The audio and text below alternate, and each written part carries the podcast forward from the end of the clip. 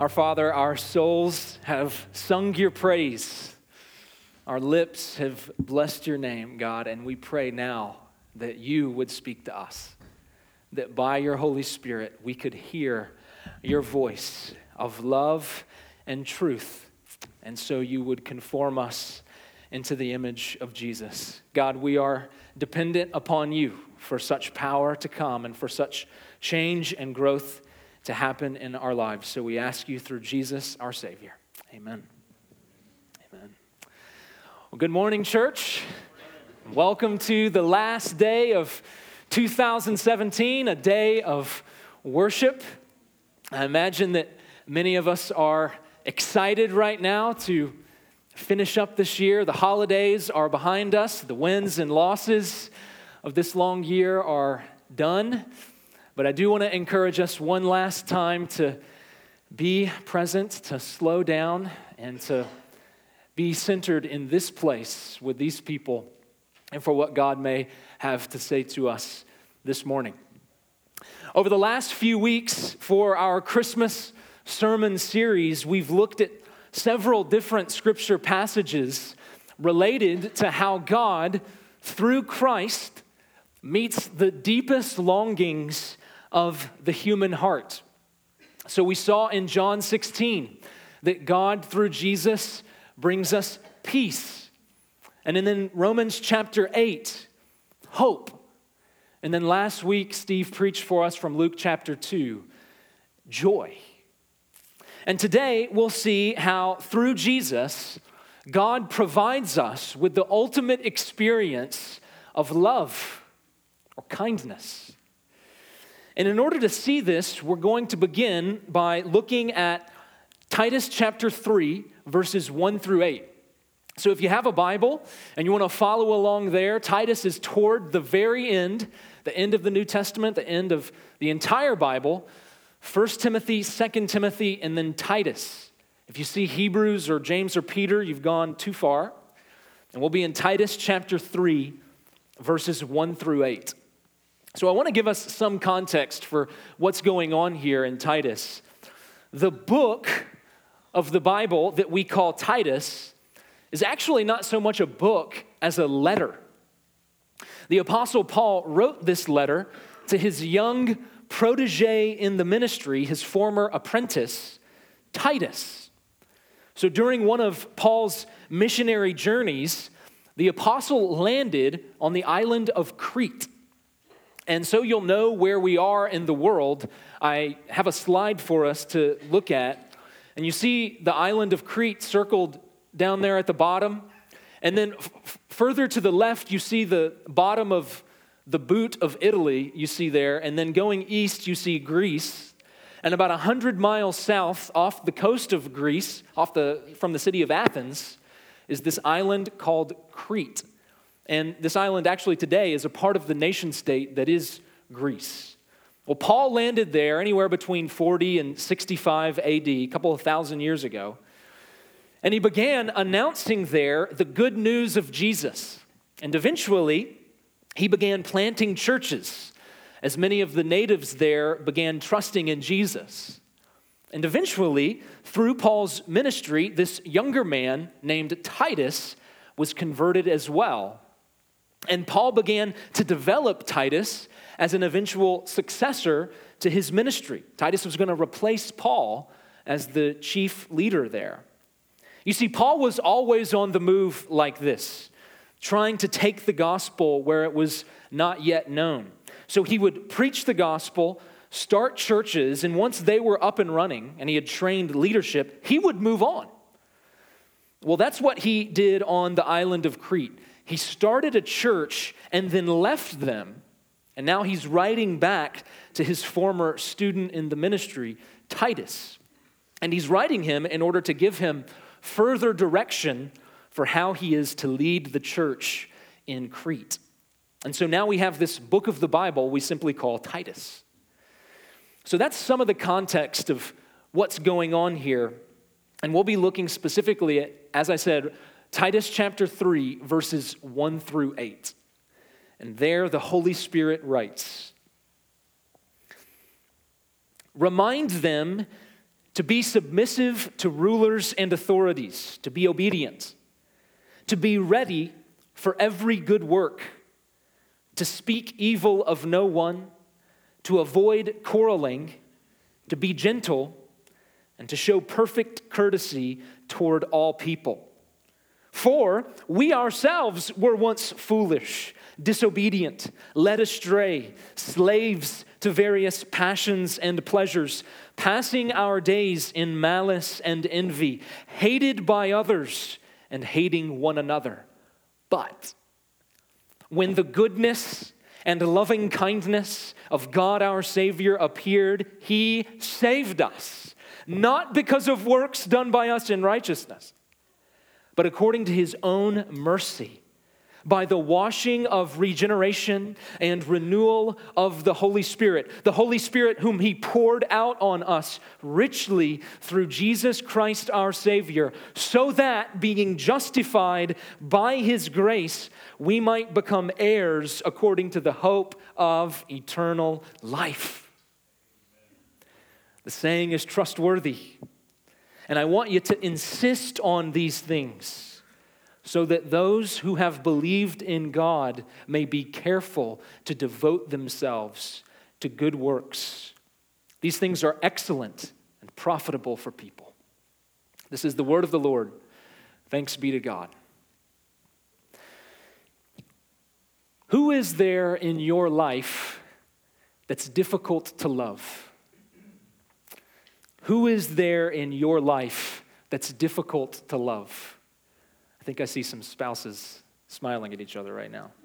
I know mine would be. In an article titled Loving Difficult People, author Stacy Reaoch writes this it's, It probably is not hard for you to think of a difficult person in your own life. In our broken, sin filled world, they are everywhere.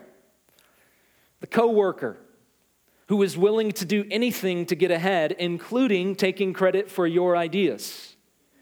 The in laws, who always seem to be peering over your shoulder, critiquing your parenting skills, and offering suggestions for improvement. The child, who knows exactly how to push your buttons to leave you exasperated and flustered again. The person in your ministry who is constantly complaining about your leadership who thinks he has better ideas and communicates them with a sharp and biting tongue. And the passive aggressive friend who is kind one moment and gives you the cold shoulder the next. The list could go on and on. So there's no question that each one of us could add our own story of difficult relational circumstances. Who is there in your life that's difficult to love? That's the easy question. But how do we handle difficult people? That's a trickier question. How shall we relate with those in our lives who make relationship hard?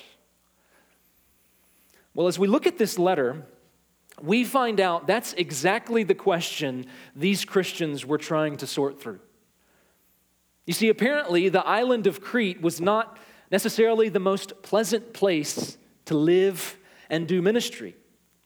But the difficulty of the island had, of Crete had nothing to do with the island itself. If you look online at pictures of the island, it's quite beautiful with mountains and rivers, and of course the shoreline up against the Mediterranean Sea. The climate as well apparently is very suitable and avoids the extremes of too hot and too cold, unlike this place. It's very hard. No, the, the unpleasantness of doing ministry in Crete was not due to the geography or the climate, it was the people that made it hard. Listen to how the Apostle Paul describes some of the people in Crete. This is from chapter 1 of Titus, verses 10 through 13. Paul writes There are many who are insubordinate, empty talkers, and deceivers especially those of the circumcision party.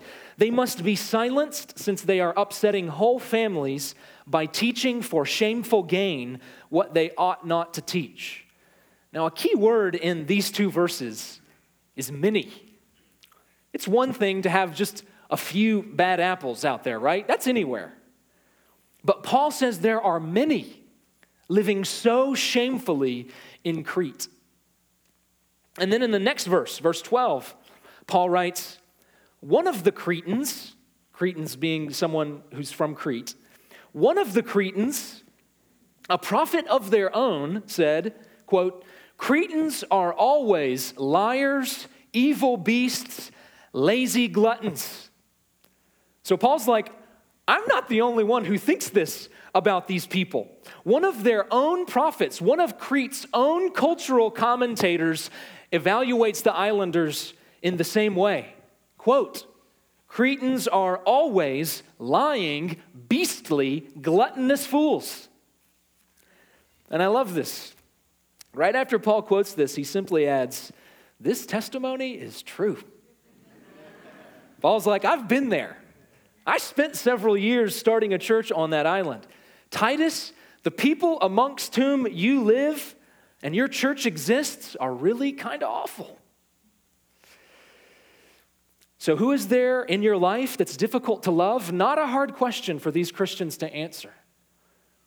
But how do we handle difficult people? And maybe more specifically, how do we relate with outsiders in a way that honors Jesus?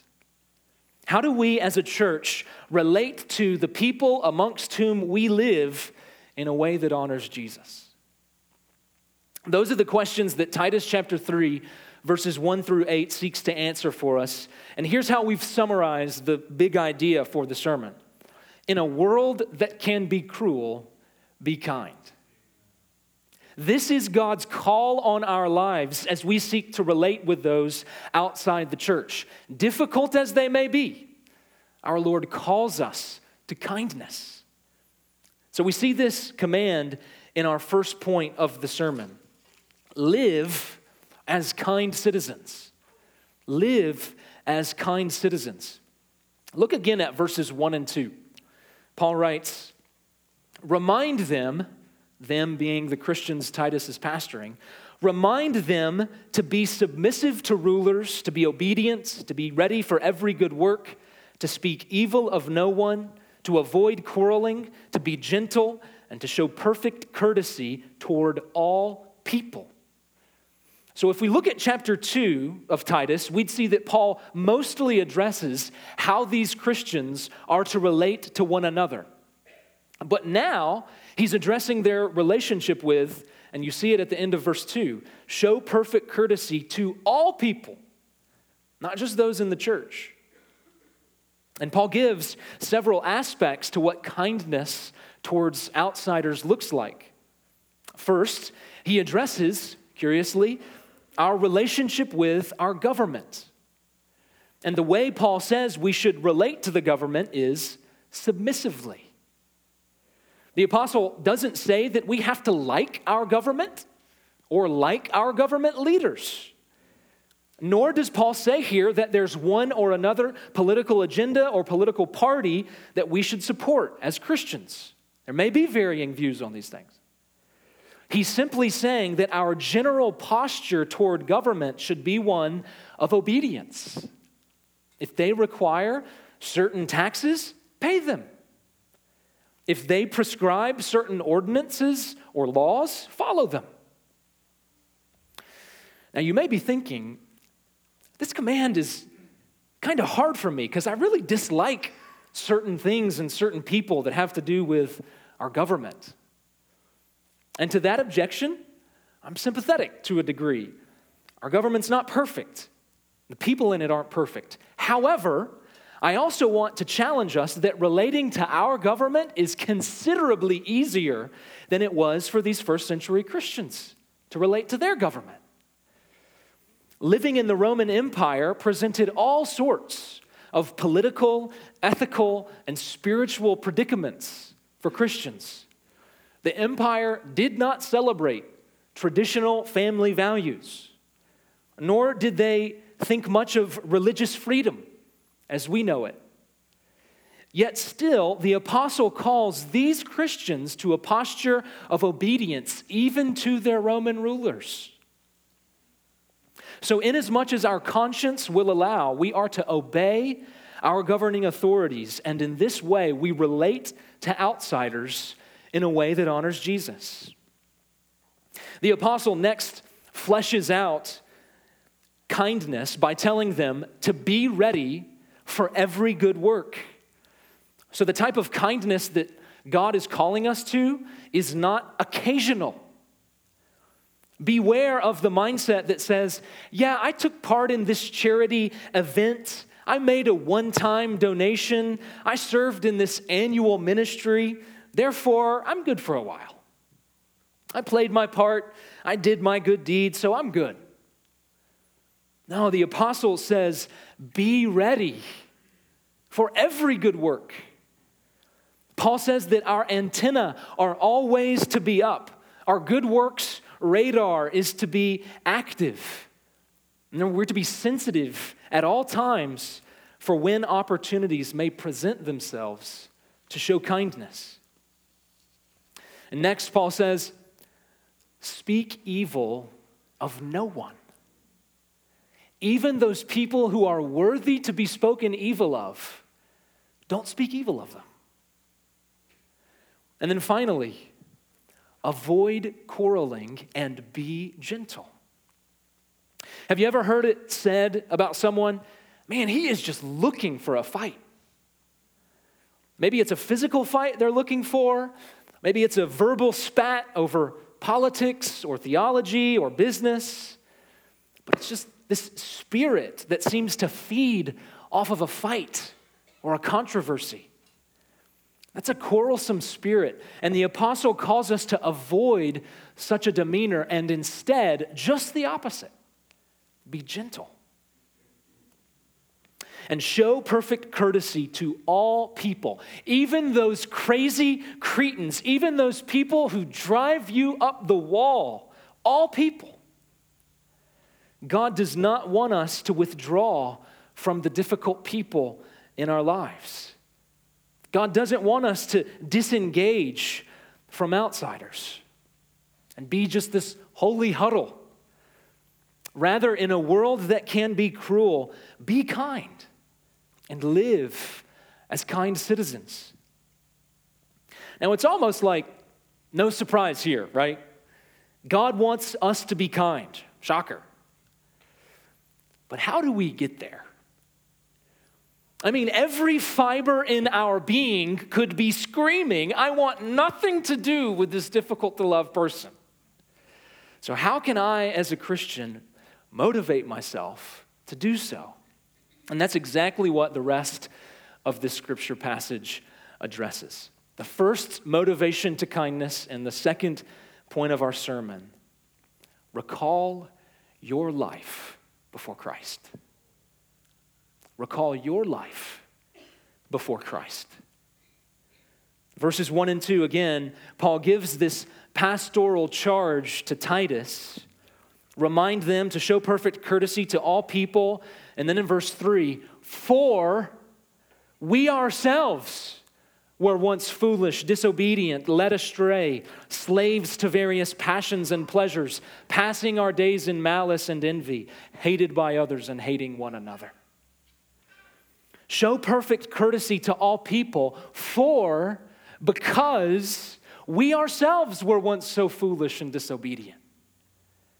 So, Paul roots this kindness command in the truth that we were once just as unlovely and as unlovable as anyone else. So, it's not as if we've always had this moral superiority that qualifies us to pick and choose whom we will love. It's precisely the opposite. We ourselves, the Apostle Paul includes himself, we ourselves were once foolish and disobedient and all the rest of that nastiness. Christian, recall your life before Christ. Recall your life apart from Christ. Scroll backward on the Facebook feed of your life before Jesus. What would be pictured there? What would your words reveal about your soul? Apart from Christ in your life, where would you be spiritually? What kinds of personal and relational decisions would you have made? What would your language and the content of your speech sound like? Paul's like, yeah, these Cretans, these people in your community that you're called to love, they're bad. But so are we. We know what it's like to be deceived. We know what it's like to be enslaved to sinful desires. So before we get stuck focusing on how rotten anybody else is, recall your life before Christ. And then there is zero difference between us and them. Romans chapter 3, verses 22 and 23, the Apostle Paul wrote there, There is no distinction for all have sinned and fall short of the glory of God. There is nothing spiritually, ethically, culturally, racially distinct about us that would give us any sort of superiority over anybody else. At the foot of the cross, the playing field is totally leveled. Nobody, for any reason, is better than anybody else. Nobody, for any reason, is more worthy of love than anyone else. So, in order to fuel kindness, the apostle calls us to recall our lives before Christ and to soak our souls in this truth that we are as equally broken and difficult to love as anyone else. Recall your life before Christ. Recall your life apart from Christ. The second motivation toward kindness, and the third point of the sermon embrace the kindness of Christ. Embrace the kindness of Christ. Gratefully, Paul is not finished telling our story. Not only were we foolish, disobedient, and led astray, but then in verses four through seven, but when the goodness and loving kindness of God our Savior appeared, He saved us. Despite our awful condition, despite how unlovable we ourselves were, God's goodness and kindness appeared to us, resulting in our salvation. Christian, God saved us from our awful condition. God gave us exactly what we did not deserve. For our misery and hatefulness, God showed us kindness in that He saved us. And the apostle is clear, verse 5 God saved us not because of works done by us in righteousness so, what motivated the heart of God to show us kindness was not our good works. We are not Christians because we did or do Christian things. Instead, what Paul goes on to say, verse 5 God saved us not because of works done by us in righteousness, but according to his own mercy. So, our salvation is not our achievement. Our salvation is not something we earned. What we earned, what we deserved, was wrath and judgment. Rather, our salvation was mercifully given to us. And then in the rest of verse 5 through verse 7, the apostle continues to spell out the remarkable nature of our salvation. Friends, find me another religion that's as good as this. You ready? God saved us according to his own mercy. How? By the washing of regeneration and renewal of the Holy Spirit, the Holy Spirit whom He poured out on us richly through Jesus Christ our Savior, so that being justified by God's grace, we might become heirs according to the hope of eternal life. That is a glorious run on sentence. These few verses are some of the most condensed, power packed lines spelling out all that God has done for us in Christ. Regenerated, brought to life again in this washed and cleansed way, renewed by the Spirit unto a forever fresh start in life. And the Spirit poured out richly, so there's an abundance of God's life and power in us, not just a taste, not just a sample. And we're justified not merely forgiven, but we are made right in God's eyes. It's as if we've never sinned before. All of this and all of this so we might become heirs of the hope of eternal life. Heirs is familial language. So, who is it that will inherit your wealth one day? Your children, right? So, this is Paul's way of saying, Christian, you are in God's family. And as his son or daughter, you are going to inherit the wealth of his love and kindness and life. Man, we've got it good. Now, think about how this truth motivates and informs our own efforts to show kindness we are recipients of unimaginable kindness that we did not deserve, the merciful kindness of God Himself. Therefore, shall we withhold our own acts of kindness from those who don't deserve it? You see, God did not wait until we were worthy of being loved. No, He loved us right in the middle of our unloveliness. He loved us right in the moment when we did not deserve it. And so it is for us. We can't wait for those who are difficult to love to become easy to love before we love them.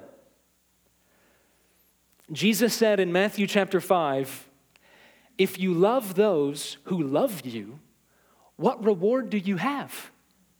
Do not even the tax collectors do the same? And if you greet only your brothers, what good is that? Do not even the Gentiles do the same? So Jesus is saying if we don't love with this kind of merciful kindness, we're just like everybody else.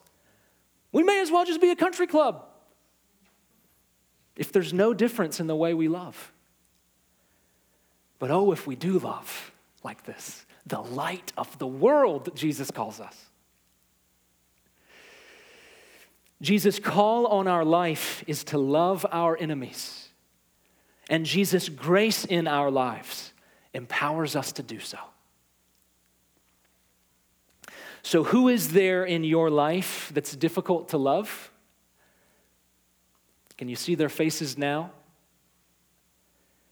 Can you hear the words they say? Can you see the actions they do and the attitudes they have that make them hard to love? How will you handle such difficult people? And for us as a church, how will we relate to outsiders in a way that honors Jesus? How will we relate to the people amongst whom we live in a way that honors Jesus? Both individually and corporately, the specifics are going to vary, but God is calling us to engage with kindness. A kindness that is motivated by the truth that we were and still can be just as unlovely as anybody else. A kindness that is motivated by God's own amazing love shown to us in that we are now in His family. Friend, embrace the kindness of Christ. Receive the mercy of Christ that washes over us from the foot of the cross, the cross where He took our place and gives us new life. May it be so. Let's pray.